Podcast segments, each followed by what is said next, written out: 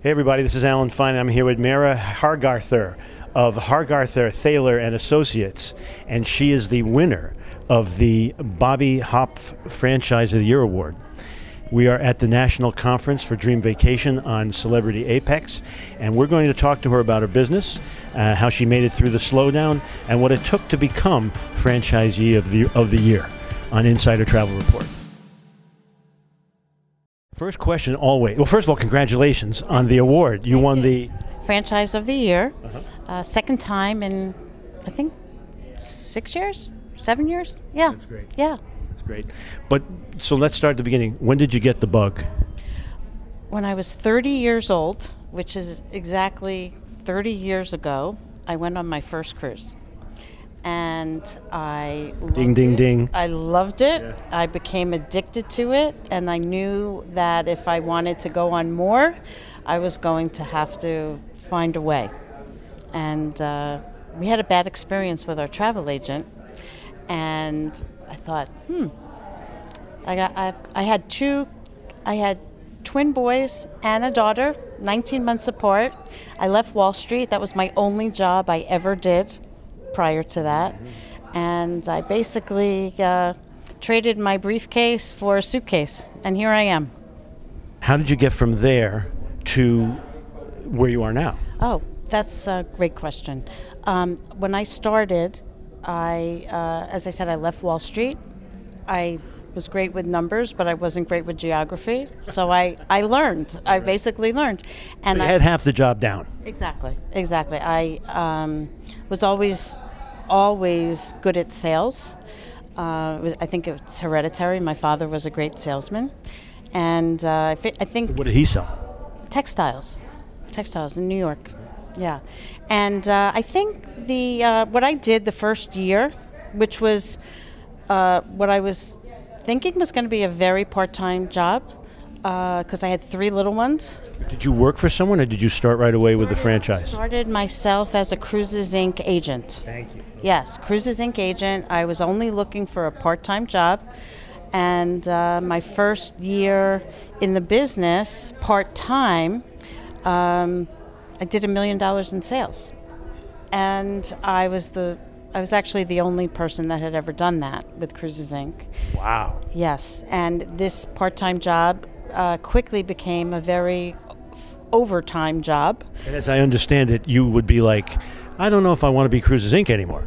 No, no, I didn't. I didn't have that mindset. I needed as You much. needed the back back end help. I needed as I. I really just wanted to do the sales. That's what I'm good at.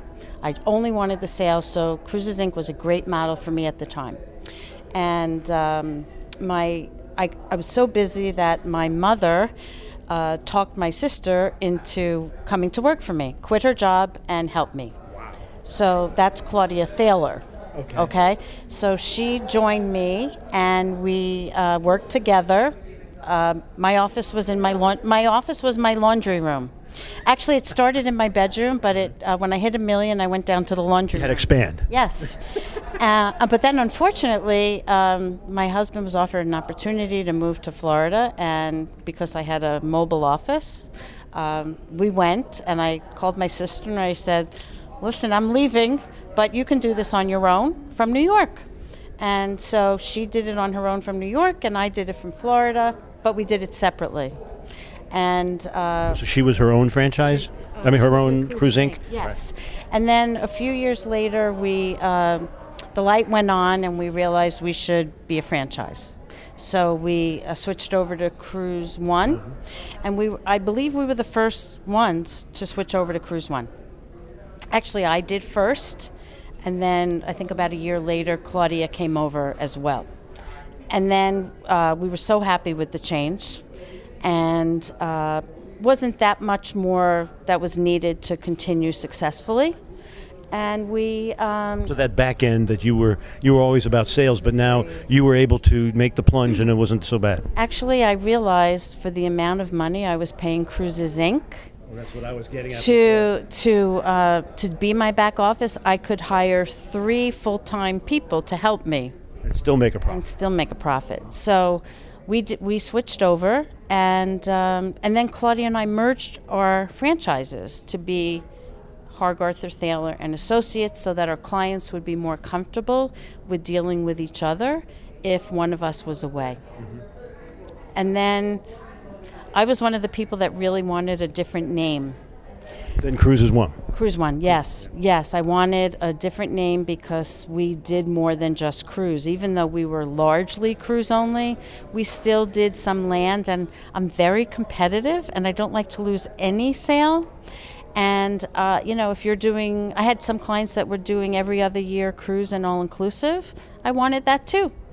So um, I was one of the one that ones that, that were really begging for it. So you were the first over and the first over again. Correct. Well, I was among the first over. When they announced it, I signed up immediately.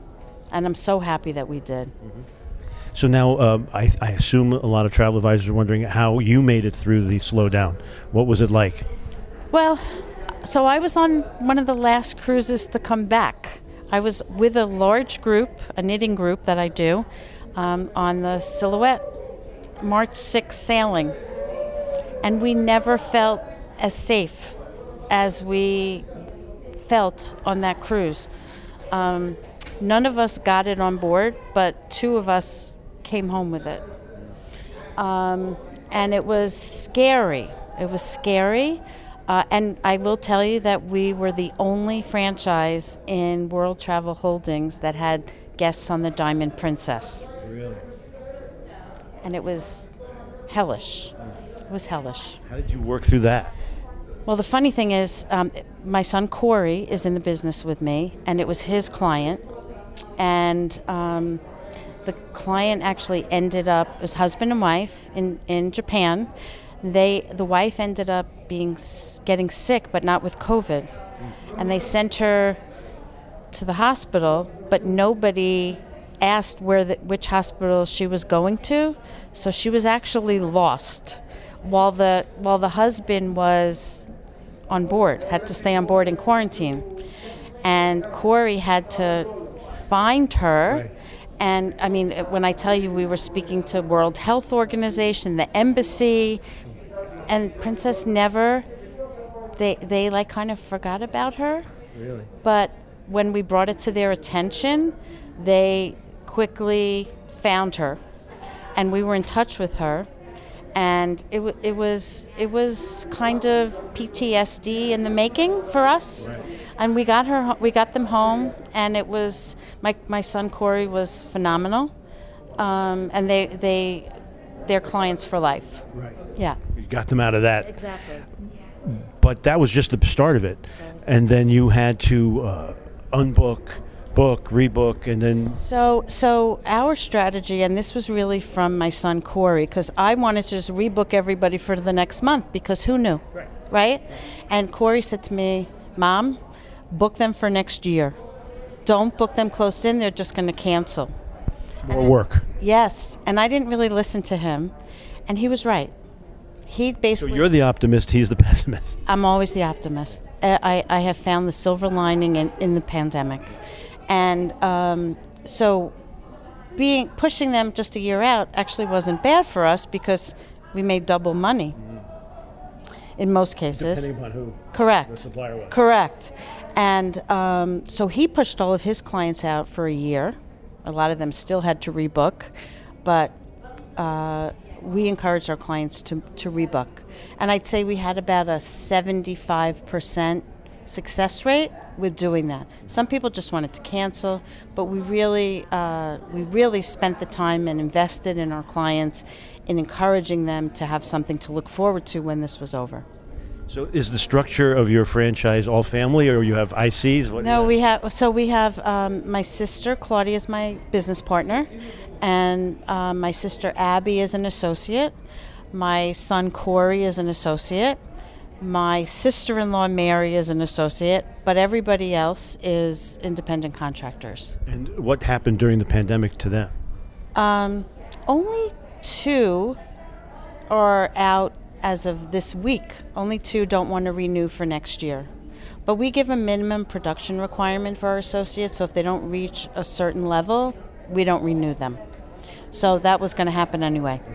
Yeah, so they're all um, they're all in. Let's talk about how um, Dream Vacation helped you during that that period? Um, it was wonderful to know, and this is not a plug, this is truly from the heart, that I was so thankful that we had the backing of the Tolkins. I mean, there are so many agencies that that went under, uh, and and that that uh, World Travel Holdings had the capacity and the financial backing to to be able to support the network through this. They were so generous, they were so reassuring, and uh, I just felt really eternally grateful for that. Yeah. Were there certain programs that you took advantage of? Um, I was offered programs, but I didn't take it because I really didn't need it. Luckily for us, luckily for us, we were in a fi- uh, we had no debt, and we were in a secure financial position. And that's one of the things I, I would tell my clients.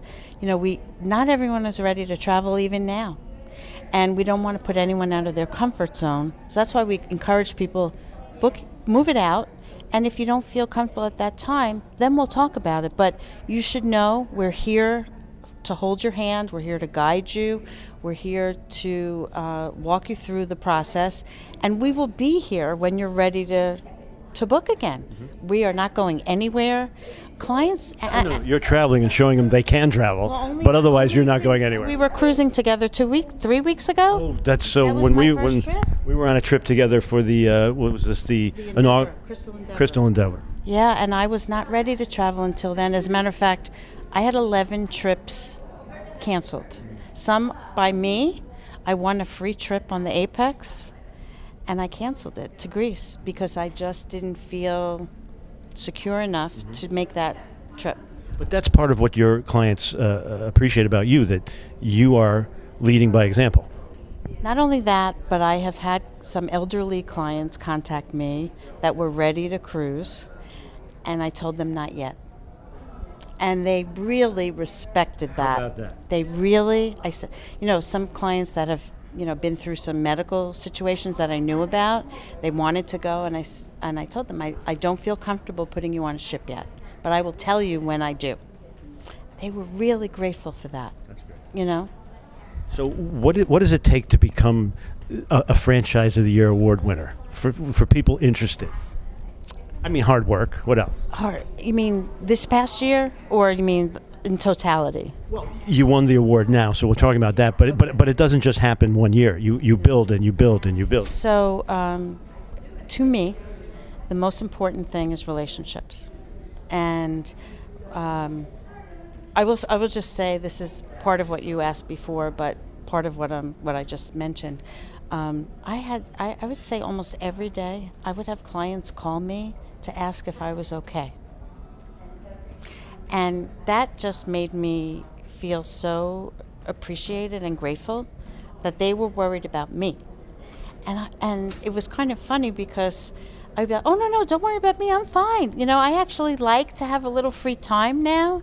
And the pandemic actually um, made me, I, I've always been trying to find balance in my life. I never could, I was always on overdrive. And the pandemic gave me a chance to sit back, get organized, throw out old brochures, and just refocus. So, um, an example would be one day last summer, it was in the middle of the week, and it was a typical day where I wake up. I'm like, "What day is it today? Is yeah. it? Is it? What month is it? Right, am right. I am I supposed to be out of bed, or am I not supposed to be out of bed?" And and that afternoon, I was like, I was in the pool in the backyard, lying on a raft, and I said to my husband, "You know, I feel like I'm on sabbatical, and it's actually okay, but I can't do this for very long. You know, it's it's okay now, but." it's getting a little old. I don't want to watch Netflix every day, you know? So when it started back, which I think for me was January, January started getting busier and busier. And uh, so, what, it, what does it take? I stayed in touch with all of my suppliers. I didn't need anything from them, they didn't need anything from me we were just it was just in touch it's like how are you how are you doing okay are you are you same thing you know are you okay and you did the same with your clients i'm sure I did. I did. And um, they, I, I just really wanted them to know I am not looking to book them on a cruise. I'm just checking in to see how they're doing. That's it. And it would, the conversation would very quickly turn to, but how are you doing? And I'm like, I'm fine, I'm fine, you know? So um, when you're ready, we're here.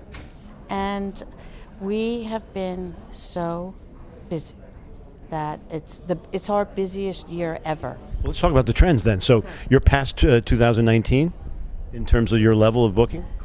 Oh yeah, we're we're ahead by 2.7 million over 2019. Yeah. Hence the award. I don't think the award the award isn't about production because we were number 2 of the network, not number 1. Okay. So the award is based on lots of criteria. And um, Please tell us. yeah, so it's based. Uh, I think Debbie said it's based on um, people that had an impact on the network, people that showed caring, people that made a difference, and uh, you know we acquired an agency During the during the pandemic. that, would, helped them and it helped you, I'm sure. We um, we acquired a, a storefront in South Florida. Yes, and uh, it was an agency owner that I met on a cruise a few years ago, and we stayed in touch. And uh, at that time, I asked her what her exit strategy was, and you know, I told her to keep me in mind. And so we we had been friends and talking for quite a while, and the pandemic brought about the, the this move would not have happened if it wasn't the pandemic. And it was the only time where we didn't have people traveling that we could actually make this change. So um, so we closed uh, April first and um, sent the some people retired from the agency and the rest we sent home with computers and and cloud phones and they're extremely happy and we're, it's been a great it's been a great move yeah yeah That's inspiring. So it, it, it a pandemic doesn't stop you. no you just have to reposition yourself You, know? thought outside the box. So yeah, and not only that, but like I have a I have a uh, an associate that is very um, reactive, and he's my, he was my top associate, besides my son, and um, he did only cruise, and he said, "What are we going to do? What are we going to do? How are we going to how are we going to handle this?" I said, "You have to reinvent yourself. You have to become a chameleon." He said, "What do you mean?" I said, "Do land. Get to know land." and he became a rock star of land. And he was doing so much land that he, he started posting on Instagram. Everyone he got while he'd be at a resort, he was booking people because they saw where he was, and he reinvented himself. And he won many awards and free trips from the suppliers. And he just came back from Virgin, which was his first cruise since we started again, and it re uh, reestablished his love for cruising. So he loved it. So let's just wrap it up with I mean, you've actually given a lot of good advice uh, in your anecdotes, but we have more than 95,000 travel advisors watching. What's your advice to them at this time? So uh, uh, whenever I meet a new franchisee or someone new in the business, I always ask them, "What is your why?" And they look at me like, "What do you mean?" I said, "Why should somebody book their trip with you?" And they, the first thing they, 90% of them say to get, "Oh, because I give great service." I say, "Everybody thinks they give great service. What is great service to you?" And they say, "Oh, I'm very detail oriented." That's not great service. Um, what I would say to somebody new or old in this business is develop relationships with your suppliers. Ask them how you can help them. Don't ask them what they can do for you. Ask them how you can help them. Because if you show your value proposition to them, they will be there to help you when you need it.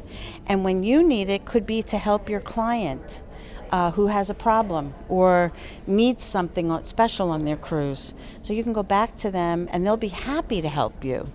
Never ask them to send a bottle of wine to your client. Save your favors for when you really need it. And so they know if I come to them, it's something they really have to make good on. You know, so establish relationships, pick up your the phone, call your DSM if they've not called you, call them, offer to take them to co- for coffee and let them know who you are, where you are. Ask them what they need help in. They always need help in some area. And if you try to help them or you give them a booking on a sailing they need help in, that will be immeasurable, right? Right, right. Yeah. I don't think a lot of travel advisors think that way. So it's good. It's a reversal. The worst thing is when I hear, oh, uh, you know, I'm in this area, I never heard from my DSM. Well, pick up the phone. What percentage email to phone do you think? Percentage what? Percentage email to phone in business. What should it be?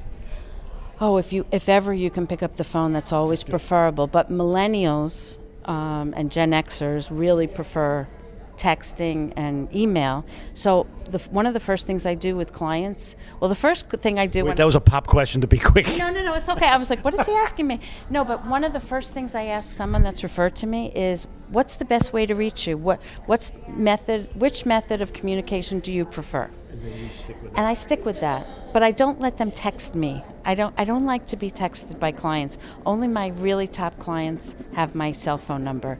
Um, just pr- preferable. But that's really important. That's really great advice. Thank you for sharing. My pleasure. And this is Alan Fine for Insider Travel Report.